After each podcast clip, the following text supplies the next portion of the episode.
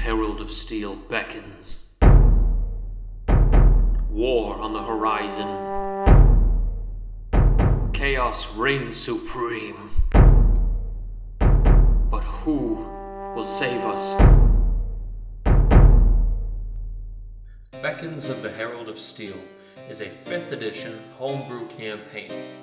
It is a high fantasy and old school flavored campaign run by me, the Yung Grognard, and my friends. Let's meet those friends now. I am Anthony Santiago, and I'm playing Norhill Hammerstone, Dwarven Fighter. I'm Jared, and I'll be playing Jarzak, the Orc Warlock. Uh, I'm Ryan, and I'm going to be playing Klika, the Goblin Sorcerer. I'm Veronica. I'll be playing Anton, the human cleric. While many prophecies are written, our story has yet to be completed. Follow us into adventure. Welcome back to the podcast. It's time for a new episode in the Beckons of the Herald of Steel campaign in the adventure series, The Queen. In the quest, The Way of the Queen. Uh, we haven't done too much in this one yet. Uh, basically, our party in the last couple episodes were asked to go meet with the Queen, Alvir Gerivar. Uh, had some very interesting experiences as she came off as being kind of very aloof and ditzy and kind of unaware of how to hold her own position, more impressed by the gaudy displays of her own wardrobe than anything to do with actually holding court.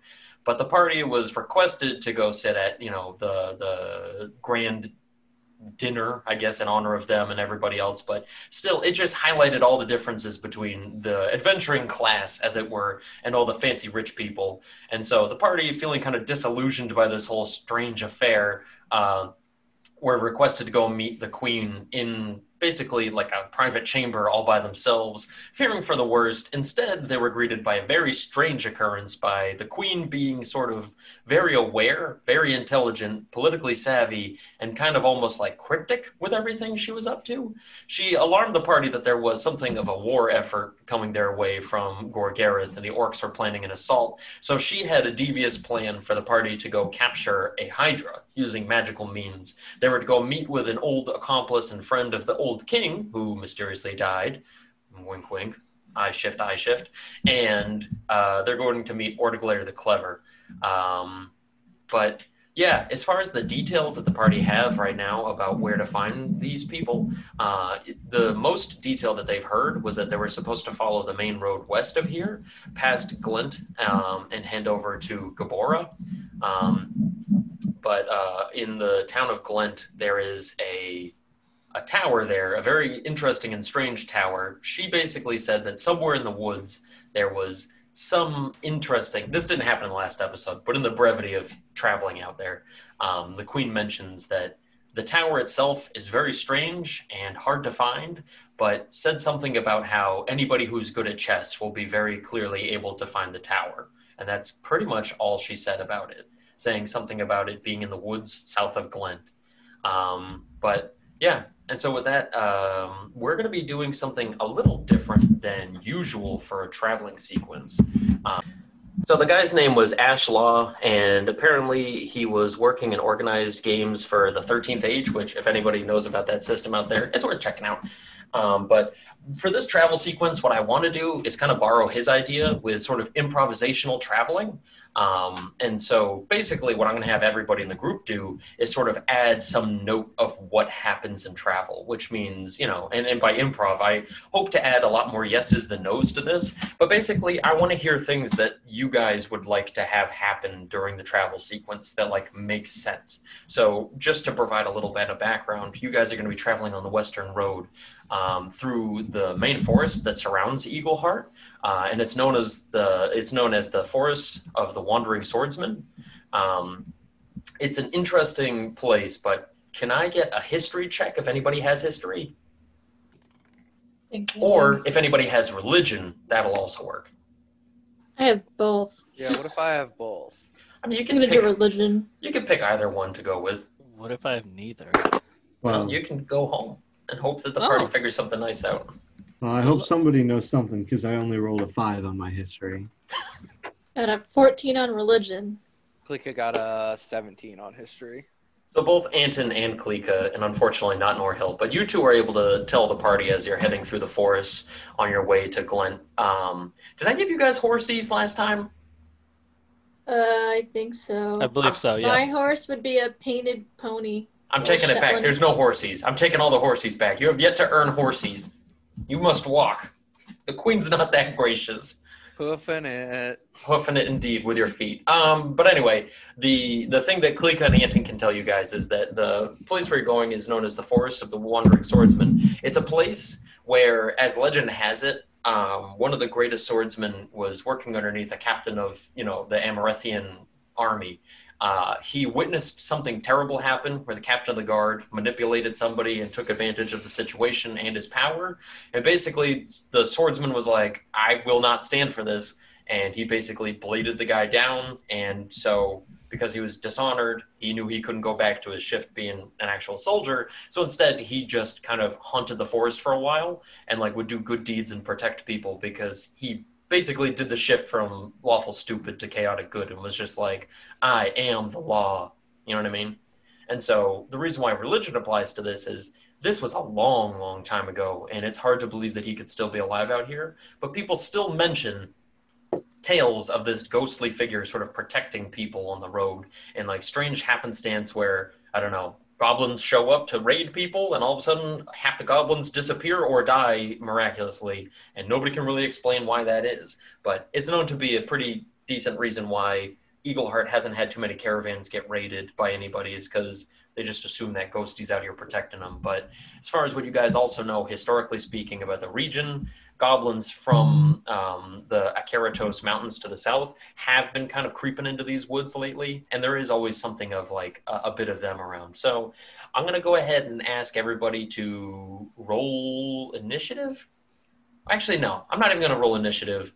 Anthony, I don't feel like you get to say enough on this. We're going to let Norhill tell us what is the first thing that happens. You can tell us it could be weather, it could be a travel difficulty, it could be a run in with some foe, it could be a run in with a friend, it could be an interesting thing. Just breathe life into this as you think would best benefit the group, the story, or Norhill specifically. Okay. Uh, so early on into the travel, Norhill would like to make a fortuitous discovery. So perhaps, let's say, a safe place to rest. Okay. Now, um, I'm trying to think what would work best for him. Now, because the forests are kind of hilly and ridgy, I imagine there'd be some ability for him to find like almost a craggy grotto, and perhaps Norhill is more aware of like what certain stones only turn up when like ground has been sort of torn at. You know what I mean? So it's like certain rocks that only exist beneath the dirt. So it's not like I don't know. There's a town to the south of here called Slayton, and so there's a lot of I don't know, mining that happens there. So let's just say Norhill, above everybody else, can tell like the symbolisms of a mining, like a mining site, and you see certain stone that comes from deeper within the earth. And so, stumbling across a couple of mossy covered stones, you can see there must be some mining site here, and because moss is already growing on it, it must be old and either vacant or full of something spooky. Does that feel Better fair? not be grimlock That feels good to me. It's Grimlocks. This was all just an excuse to kill Anton with Grimlocks. I have killed how many characters with Grimlocks, Ronnie? Two? At least. I'm feeling lucky. Let's make it seven. Um, just keep rolling them out. Um, okay, so whoever wants to go next on this improv, I'm thinking that you guys will be traveling for at least four days before you reach Glent. So we've got time to kind of explain this away. I imagine the road to that mining site is probably pretty safe since it's so close to the city. So who wants to describe something now? Hmm. I think um I think Klika while she was in town picked up like a small buckler because she realized that everybody else in the party has a shield but her and she wanted to fit in. You want to get rid of a gold piece for that? Yeah, I will. Sure. Um and so she has like this shiny new buckler and no idea how to wear it or use it or what it's good for. So I think um, whenever we get a chance at like rest, she's gonna like try and take peeks at how Jarzak and Norhill and Anton all wield their shields. So I, she's probably kind of excited going into the cave, hoping there's something in there so that she can see them get, you know, doffed up and try and imitate it. Uh, so I think Klika's kind of looking forward to maybe some trouble coming. Has she been up to this point kind of doing like that weird stick and hoop thing where you just like roll it down the street with a stick and you're just like trying to keep it rolling? Uh, Because that I think- feels like a Klika-ish move, or like playing Yeah. frisbee with herself and like trying to catch it in her own mouth. I think she's like trying to like wait for someone else to say something about it, but very obviously like has it poorly strapped to her arm and is just like uh anytime there's like a noise or anything instantly like pulls it up to try and block some imaginary enemy, you know? Okay, Like All right, so with a new now- toy. so now I suppose we have to ask the question: uh, Is this Anton or Jarzak who's going to be telling us what happens next? If Jarzak wants to tell us it's raining, that's a throwaway move. I, you know, I was gonna be like, it, Jarzak just makes a good point with Norhill as to like, why do we need to be in a cave because it's so nice and sunny out? And then that's And then when it- Dan it's- says, "It's raining, torrential downpour." It instantly starts downpouring, and then with that, Jarzak like uses his shield to cover the rain above his head. Because apparently that came out of nowhere. Immediately imitates it. uh, Is like, ah, okay, I'm starting to get it now. Oh, God. You guys are gonna get in a fight. Somebody's gonna come swinging a sword, and she's just gonna lift it above her head and just eat it in the chest, and just like Jarzak, why? Like, what did I do? But okay. So, um, does well actually, is there anything? Really, was that your actual response to what happens? Uh, y- you know that probably sounds like something that Jarzak would do during like what they were doing, but uh, I imagine Jarzak would like take a minute to kind of like find his own corner to like take a sec to sharpen up his weapon and all that, and start talking to it. Fair enough. So in that case, I'll before we get to Anton, I will say this much: that going into this cave and like going down it, it does seem like there was a massive cave in at some point, and you can see some remnants of like animals had been in here at some point, like maybe bears or like some kind of big hunting cat or something like that had taken up residence, maybe a few raccoons or something. But the most important and startling feature you notice is there is something of an old like fire that had been in here, something of like an old little like campfire um, and it does seem like the ashes are still like not warm, but you can tell this was burned like yesterday, if not like early into this morning. Well, just to start, when And then Anton's the- like, "It's a Grimlock fire." I don't know. They don't have fires because they can't fucking see because they don't have goddamn eyes. Those creepy. Saying that blind people can't have fires, Ronnie. No, they're fucking scary. Oh They're my God, good. Ronnie. Wait, you're saying blind people are scary? Ronnie. Grimlocks are scary. Okay, that's fair. They don't have. They don't have like anything. They just Ronnie, have like. not- What happens? Okay, before It we doesn't enter have the to do with the cave. It doesn't have to Okay. do with the cave. You can do stuff further on the road.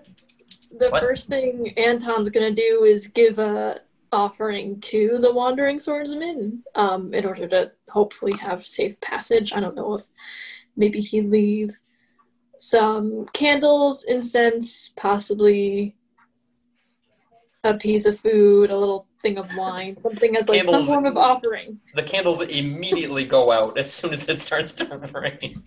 No, but I, I get what you're saying. So you can like sort of go to a tree somewhere with a nice like rooty base and leave a bit of an offering or gift. So what are you actually going to give up though? Uh, let's take. What do I? I mean, if it's candles, that makes a lot of sense for your character to do that like light a candle and leave it there. I just want to see what else I have. Um. Yeah, I'll definitely leave a candle. I think I'll leave three pieces of gold for good luck. Um. We're just going down your grocery list of things you don't want. No, I'm trying to be like This old sweatshirt from Glory Wake University. And then I'll Let's go Seals. What? I'll leave um Does that half mean a that ra- Anton and then I'll leave half a ration. half a ration? Yeah. Okay, that's fair. Oh. Does that see? I, I like the idea also. It's canon now that Anton once played for the Glory Wake Seals and was part of this, the team, but only because he was a water boy or something like that. Oh, he was a good water boy. but um, He was a bread boy. let's go. Like this is literally not going to help anybody in this game. You like eat your bread, have a candle. Carb up. Like well, we're already live in the game. Like I know you're behind, carb up. But okay, and so with that, you do feel some sense of safer travels as you guys are going. That rain that I mentioned before seemed to only hit you guys as you were like outside of the cave. Um, but I will say the next few days of travel are pretty uneventful. Um, but as you guys are traveling on about the third day, I am going to need something of a perception check from the party.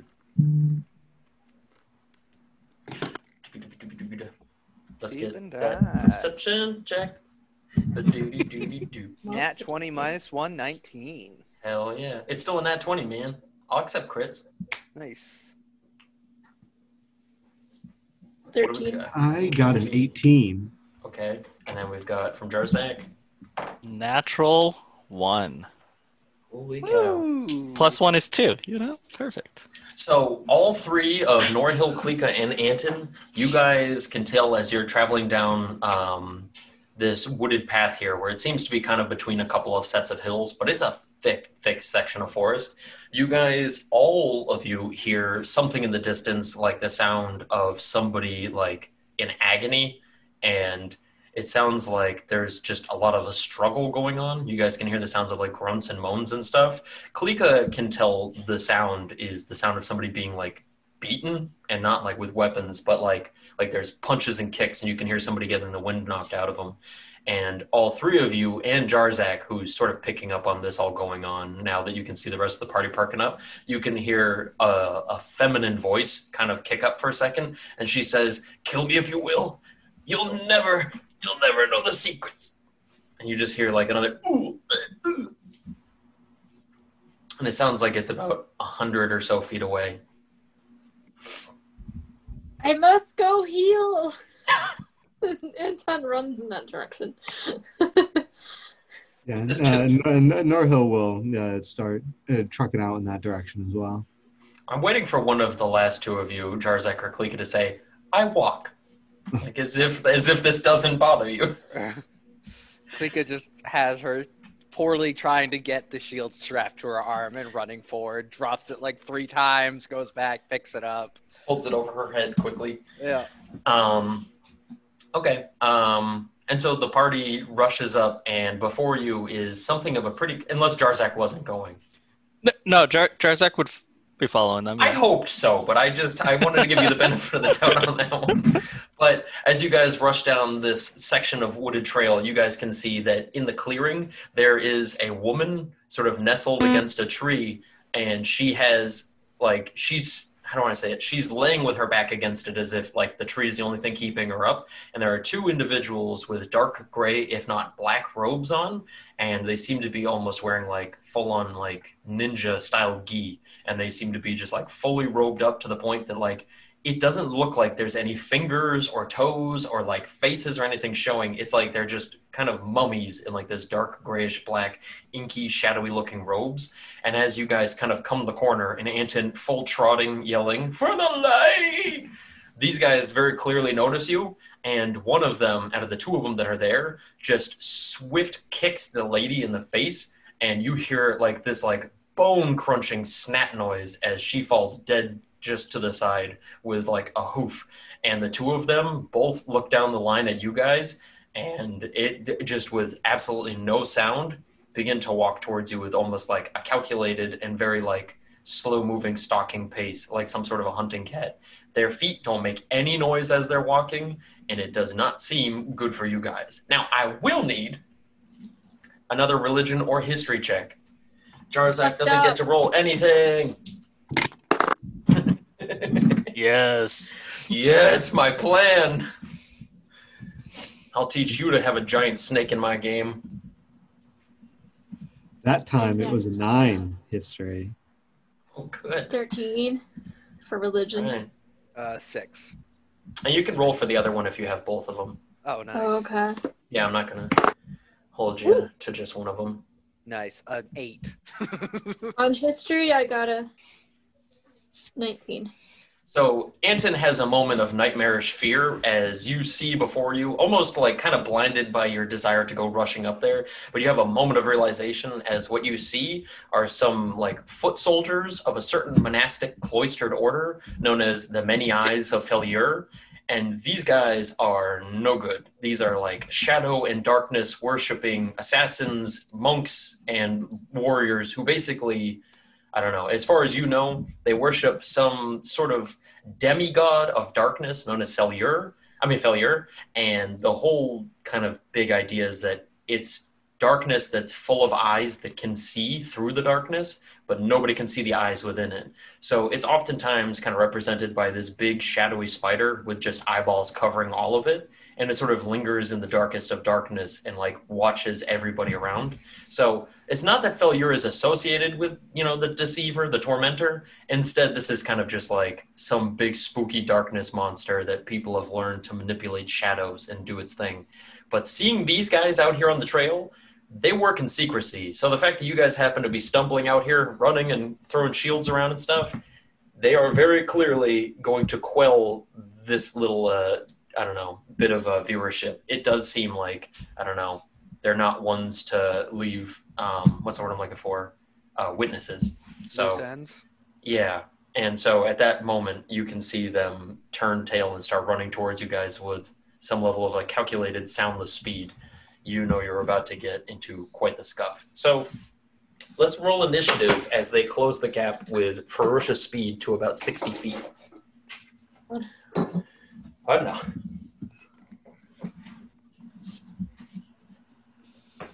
I got a 6.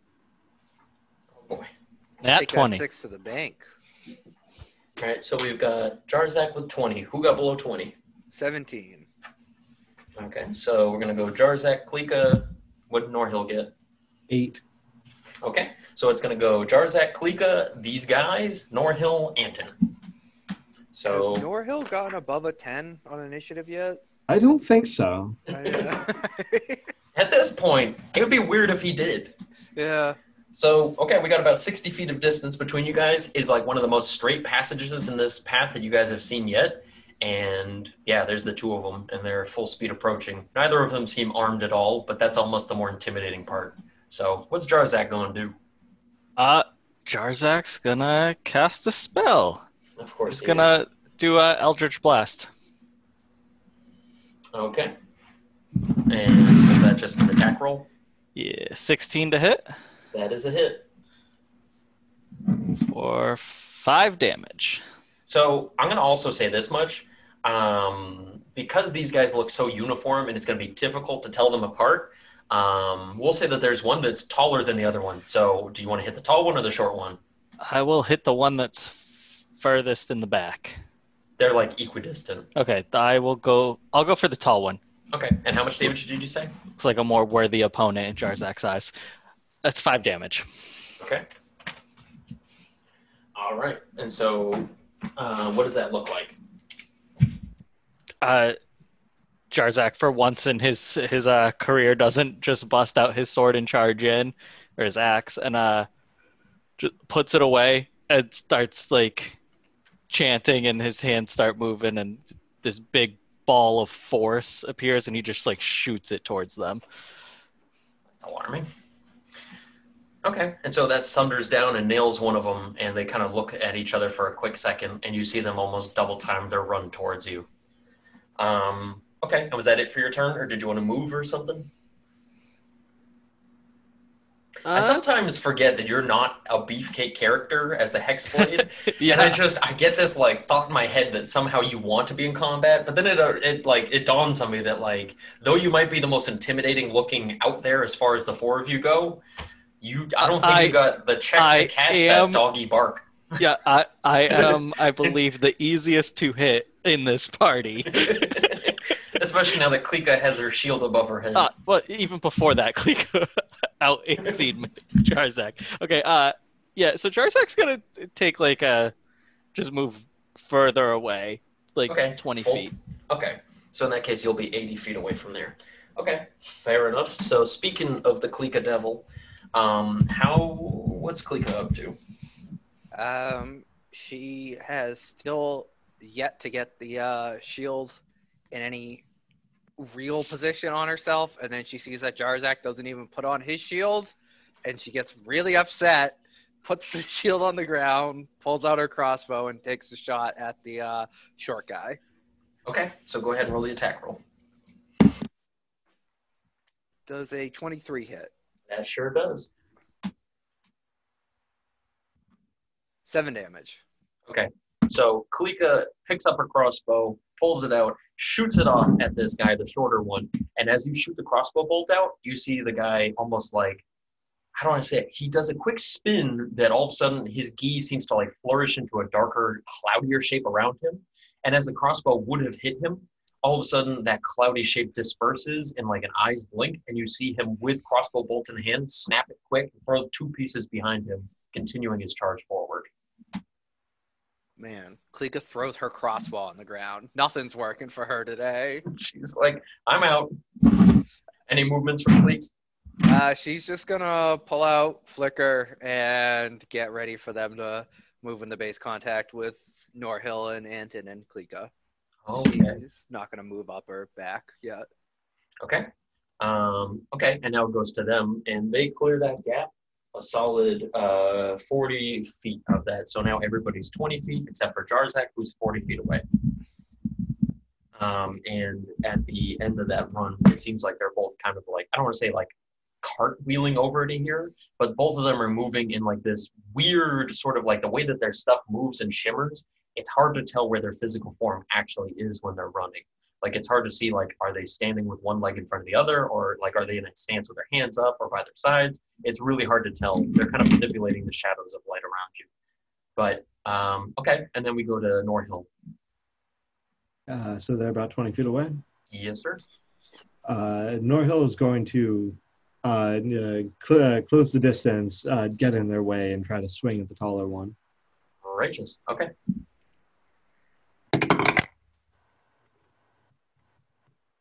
Twelve to hit. That's a miss. Any fancy action points? He's like, hell no. I'm saving that. I'll, yeah, I'll save it for now. Okay. And so with that, um, now we'll go to Anton for the end of the round. Would Radiance the Dawn make sense right now? Which move is that? What's that? That's a channel divinity. And does that one do something to the darkness? Lets you see through darkness? So it will. Oh, I just lost it. If I cast my holy symbol, uh, any magical darkness within 30 feet, it's dispelled. Each hostile creature within 30 feet must make a Constitution saving throw. Um, they must beat a DC 13. If they beat it, then they only take half damage. If they don't beat it, they take full damage. I mean, you could just do it for the sake of damage, but removing darkness, it's not going to change anything for It's not going to change anything. Okay. No. Um, I mean, it'll do damage though. So I mean, if you want to just do that, then like by all means. But I was just thinking because I could technically hit them both at once. yeah, I mean that's what I'm saying. Yeah. So I was, gonna, I was gonna do channel divinity. Um, I don't have to roll anything, right? They just have to beat a con of thirteen, and either way, they'll take damage.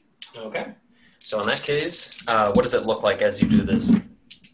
Um, so I have to take out my holy symbol, Which which unfortunately I don't remember what the hell my holy symbol is. just another candle.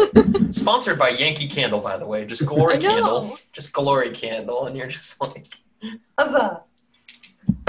I take out a candle and I say, "May the light bathe you and dispel all darkness." So Hopefully, it does. uh, a really brief but bright, almost blinding, gla- like clash of light, and you see both of them get kind of stopped in their tracks. As both of them are getting ready to beat the crud out of Norhill, who ran right up, all of a sudden they're both taken back like one step by this, and both of them seem to succumb to the light. So, how much damage did you do? Uh, both of them get it. Oh fuck. Um, one second. So you just roll a one and give it to both. Well, it's um, they have to take a creature takes radiant damage equal to two d10, so it plus my cleric level. But is that two d10 per char- creature or at both? No, like I said, you just roll it once and then they both get it. Okay. Like it's just flat damage to both of them. 14 points of damage, Okay, so bitch. All right. Look, this is a family-friendly podcast, okay, motherfucker. No, I'm just kidding. Um, but okay, so yeah, that glimmering light, they both get taken aback by it quite a bit. Um, and so now we go back to the top of the round, uh, and we start with Jarzak, who is 40 feet away from the enemies. Uh, I can't hear you. Jarzak's gonna do the same thing and try and blast them. Okay. Tall guy. And Jarzak's gonna fail to blast them with his natural one. Oh, oh God. Well, aren't you glad that we don't have a fumble table? That's two natty ones so far. Like what? I mean, I could start introducing the fumble thing, but I'm like, that's just so much. I don't even want to dive into that. Yeah, three of my four rolls have been, two are nat ones, one's a crit, and one was just a regular roll. Like what's going on? Solid. Okay, so you make a blunderous move. Did you want to move or anything else?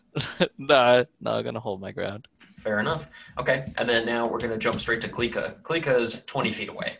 Yeah, Klika's gonna close the distance to get up next to um Anton. And no, Uh, X to- Norhill. yeah, right. Norhill, sorry. And then she's gonna wing to make an attack with Flicker. Before before you do that, I just want to clarify: is Anton in base contact, or did Anton stay back? Uh, he stayed back because I had 30 feet. Fair enough. Uh, Okay, yeah. I didn't know if you wanted to move up as well. eh. let Norhill jump on that bomb. All right, did you want to let Klika rush up so that she could have flanking? Yeah. Sure. Yeah, Okay. if I can. Okay. Unless you're asking Anton. And No, no, no. I'm asking Sorry. Klika. At First, I was at me too. I was like, Anton, Klika does as Klika pleases. yeah. Yeah. I Klika's Releases fate the is her child leash on Klika so she can get more than 10 feet away from Anton. Just runs up snorting. All right, so, uh, and you're gonna stab with a flicker, Yeah. So, Okay. uh, do we both have flank or just Norhill? both of you. Okay. I imagine you rush up underneath the uh, the now blinded um, uh, warriors of failure, and you move up like directly behind when to stab in. Yeah, um, the small one still, because he looks like a worthy opponent. Okay, that totally works. and I'm still mad about the crossbow bolt. Um, I will so say 20 though, you you won't be adjacent to Norhill because of the way that that works out. You won't be adjacent, but you can get that flank. You get what I'm saying? Fair enough. Um, so that's uh, another 23 to hit, Damn, that's good. and max damage of nine. Okay, Flicker. good old flicker. Damn, son. So yeah, you just go running up, tumble quick, and stab the guy. What does that look like when you stab him? Where do you stab him? Uh, I think she's going to try and put the blade like if I'm behind him, then sort of into the back of his knee. Okay. And as you pull the blade out, there is no blood on it whatsoever, and instead it's almost like like you know when you have like dry ice and there's that real low hanging fog. As you pull out of the wound, you see that kind of like escape the wound a little bit, as if like this like dark gray kind of fog rolls out of the wound. Um, Can I make some kind of check on that? Would- Judging by what, well, Anton never said anything about it, but it would just seem that whatever it is that makes these guys in their like little outfits makes them so like shadowy, it Mm. might be part of that whole thing. It might be something about like what they're wearing or what they are as like a group. You know what I'm saying? Okay. Um, I was also gonna apply uh, booming blade to him with that, so he's shrouded in booming energy. Okay, fair enough. Um, and so now it goes to them, and thus begins the torment. So the tall one, seeing uh, Norhill rush up as probably the bigger threat out of the two of them, he swings in his foot real quick on Norhill. What's your armor class? 18. Okay, and he drops a swift kick to your uh, to your shield arm. And can I get a strength saving throw? Oh my god. I can't roll double digits today. Here we go. So he kicks you square in the shield arm, and the way that he kicks it into your elbow, your shield goes flying 20 feet off into the distance. oh no. And Damn. you take eight points of damage from that kick. Does Clee can now just assume that's also not how you hold the shield? Cleek is Because, getting like, a lot of, what the hell, guys? Yeah. He's getting a lot of mixed information on a proper shield usage. And as that uh, really painful blow lands in the back of your arm, you see lifting the other leg up and almost to like kind of reverse the kick, sort of like one leg going up to the arm, the other leg almost like on a counter motion goes swinging straight for Norhill's face. And with that, using your dwarven height to your advantage, you manage to duck away from the near, probably lethal blow and get out of the way of it. Hey, now, now using your war pick, you can get that bonus damage because you don't have your shield. Am I right? So anyway, we is go to the other most. It is not a versatile weapon. Mm. Oh, ew. That's that's silly. I would treat that as a versatile weapon. Is it a D8 of damage? Yeah. Oh, it's versatile. What the heck? Huh. Yeah, I'm giving you versatile. That's silly. Especially in a moment like this, Nor- like when Norhill just be like, I can't use this with two hands. That is just silly. like I would break my weapon. I But- mean, I'll, I'll use it with two hands. It's just not. It just wasn't necessarily going to give He me. a needs to be well balanced, Dan. He needs like so he needs to like pick up a rock. like There's not enough. There's not enough room on the hilt for his fat dwarven sausage hands. For both of them. Chorizo. Yeah. So anyway, uh, now to offer some more balance, uh, Klika stabbed that one in the back uh, of the leg. And what's your armor class? 17. Okay, so with that, both hands in a freakish display of bodily stretching that you weren't prepared for, kind of arc around in a way that doesn't seem humanly possible and sledge you in the sides of the head. Um, first, uh, you take a solid six points of damage. And as that happens, I'm going to need you to roll a dexterity saving throw.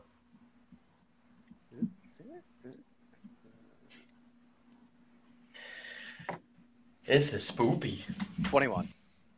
So as you can feel like that dunk to your head right there, you can feel like as the fists connect with your head, it's almost like there's some like movement kind of trying to move with your dagger thrust to get you to kind of like follow through and fall sideways or something like that. But you manage to kind of like spin on one of your little goblin toes and manage to correct yourself there. But as you do so, sensing that you didn't fall down, you have one little uh, monk foot come swinging out behind, trying to do something of like a reverse sweep. And uh, it misses. Kind of expecting that move, you jump quickly over that second foot. And so now uh, it goes to Norhill. Uh, okay, uh, he's still flanking the short one with Klika. Indeed, you are. All right, uh, Norhill is going to take a swing at the short one. Okay. Um, flanking is advantage, yes? Yes, indeed. Okay. So just love that, like, you had your shield just like comedically swacked out of your hand, and then you just like, I meant to do that. Yeah, well, I also meant to roll two fives.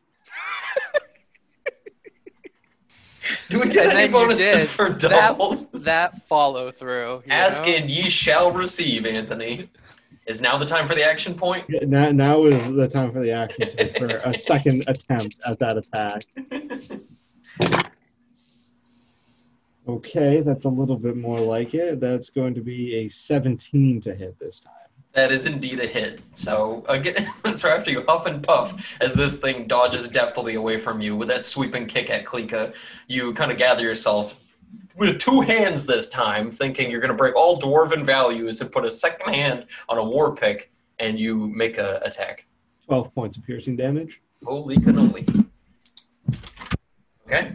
And so this guy looks thoroughly bloodied, like that last wound right there. He was focusing too much on Klika, and you just stab right into him. And you also see that weird smoky grayness come leaking out like that from the uh, war pick wound. Um, so now, uh, is that it for Norhill? He's not moving? Uh, no, he's going to circle around a little bit to come stand right next to Klika. Okay, that makes sense. Okay, so in that case, now Klika's not going to get the uh, advantage on the swing, if that's okay for the flank. Yeah, that's uh, that's okay because I can protect That's, That's what I've been thinking this whole time. That's why I paid a lot of attention to it because your deflection thingy don't work too good when you're on opposite sides of things, especially now that you don't have a shield. Is a shield required for that move? Oh, look at that! Oops. Okay. You can just Oh. scoot back over then. I, I, I, See, I, ha- I have the movement. I scoot over and scoot back. Jesus, just to fake them out and make them think you could have done it. I just imagine Norhill just like putting up the arm like the shield's there and just being like, shit, just moving back behind. I almost figured this could be that moment, kind of like in the World of Warcraft uh, theatric trailer there for the. Uh, I mean, not the theatric trailer, the the trailer for uh, the Mists of Pandaren, where like the uh, the orc and the human there, like they they have the panda that's giving them the real tough time. You have that moment where they like hand each other back their weapons. I feel like there'd be that moment where Klika would just hand over the buckler without ever like Yeah. looking away from the monks, and Norhill would just take it, put it back on, and be like, "Oh god damn it." But okay, so Norhill instead just does the electric slide twice, um, as most dwarves are trained to do. And now we go to Anton, hopefully here to scoop up this combat. You're 20 feet away. Um, first thing I was gonna do was cast guiding bolt. Um, apologies, not. Uh, yeah, guiding bolt at the tall one. Okay, Look at that. and that's an attack roll, is it? That is a attack roll. Okay, good luck. 120 feet, so better fucking hit him. I mean, I hope so. Uh, Oh, here she goes. I can't count one second. Ah, yes, the real Nin- foe. I got 19. Okay, that's a hit. So, what does that look like? Um, well, I keep pulling out candles and I make. I'm trying to. What's this actually? It's a flash of a light. So, yeah, I'm gonna Okay. make a candle kind of spark. Now, the target also Flashlight glimmers with at him. light, right? The, What? The target lights up, right? Because it's the guiding bolt, the one that gives somebody Uh, advantage to hit them. Uh, it's on hit. The target takes 46 radiant damage, and the next attack roll against this target before the end of your turn has advantage, thanks to the mystical dim light glittering on the target. Yeah. But yeah, we'll just say that like using the light of the candle, you illuminate its position. Okay, let me grab another. But magically, Yeah. now we get Like, the ASMR nice of Yankee candle sense there. Really, it's All right. glory candle. 46. Holy fuck. 16 Math, points math. of damage. Sixteen, you said. Yeah. So this one looks equally as terribly wounded as the short one. Both of them look like they may have, I don't know, misunderestimated their foes here. And as a bonus action, I'm going to cast Shield of Faith on Norhill. You'll Mhm. have now two. Uh, well, well, hold plus on. two. I don't. it's a bonus action. Yeah, but it's Yeah, an, but the, another so the way it works is you can't that not look like cast two spells in a turn that have a level. Right. Why? Like, if you One of them has to be a spell- cantrip. That's dumb. Because the cantrip, the cantrip has to be the action, and then the leveled spell has to be a bonus action, right? Right. Oh. Well, yeah, because I don't think there are any cantrips that are bonus actions. Shillelagh. Shillelagh Oh, that makes sense that those would be. But okay, Um, so what's Anton Never gonna do mind. instead? Uh, let me see what my. I mean, is he just gonna stay put, or is he gonna move up? I'm gonna see or- what my reaction is. When I attacked by a creature, oh, I don't think that really counts. I haven't been attacked yet. Well, no, no. I aren't you allowed to impose that onto anybody who gets attacked by a creature? Didn't we already have that issue come up where Um, everybody tried to block at the same time? Well, it says when, for warding flare, when you are attacked by a creature that can be blinded within 30 Oh. feet. Fair enough. Um, yeah, I don't think that'll work. Okay, so uh, um, in that case, is that the end of the turn for you? Yeah, I guess so. So now we go to the top of the round with Jarzak, who I believe is still forty feet away and blundering. Yeah, just looks down at his hands like, why are you guys letting me down? the only thing I could do is swing an axe. It tries one more time. Blast the tall one. Just for the sake of Fumble. storyline. Wait, did you fumble? Fumbles again. You have advantage. Yeah, yeah, yeah. You have. Yeah, you do have advantage. oh, here we go. Let's see a double fumble, and he has You're to give up casting full Eldritch on, Blast. Uh, non nat 20.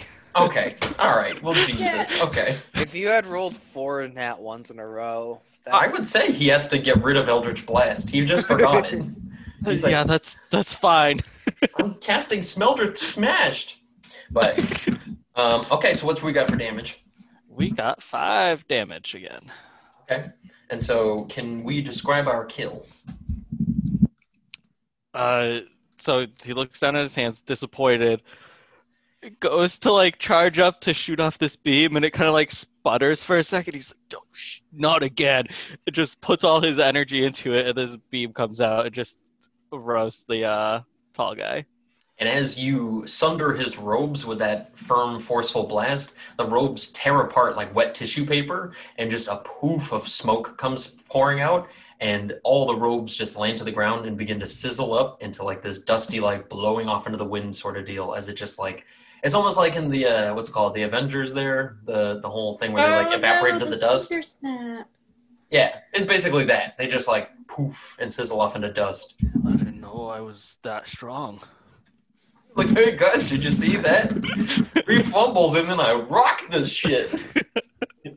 but okay, you basically pulled that Samus move where you just let it charge up real good. But anyway, we got Klika now, unless Jarzak's moving up to go sniff the dust. No. I didn't think so. Klika, what's up? uh, she's just gonna make an attack roll on the small guy. Okay, you still have flanks. Uh, another twenty-three. Fuck yeah. Hell yeah. All right, so let's get that Seven damage. damage. Okay, describe your kill. Um, so I think Klika, when she sees how the other guy just turned into magic dust robes and the fact that this dude it doesn't seem to ble- be bleeding, she tries to sneak under his robes to see if there's anything actually under there, and then stab at whatever she finds. Till it Okay. dies. And so as you go reaching around to try to do that, knowing after having seen like what happened, the weird shrouded head turns to you and grabs your hand that's like trying to get under the robes for a good stab and grabs your blade and stabs himself. And as he starts to puff out that smoke and dust, you hear him as he leans forward into your ear and he says, You're too late. And he poofs off into dust into the distance. And with that, with the dead Klika's woman against always right on time. Thank you for that. With the lady dead over there by the tree, um, and these two puffs of smoke, uh, that's where I'm going to end it.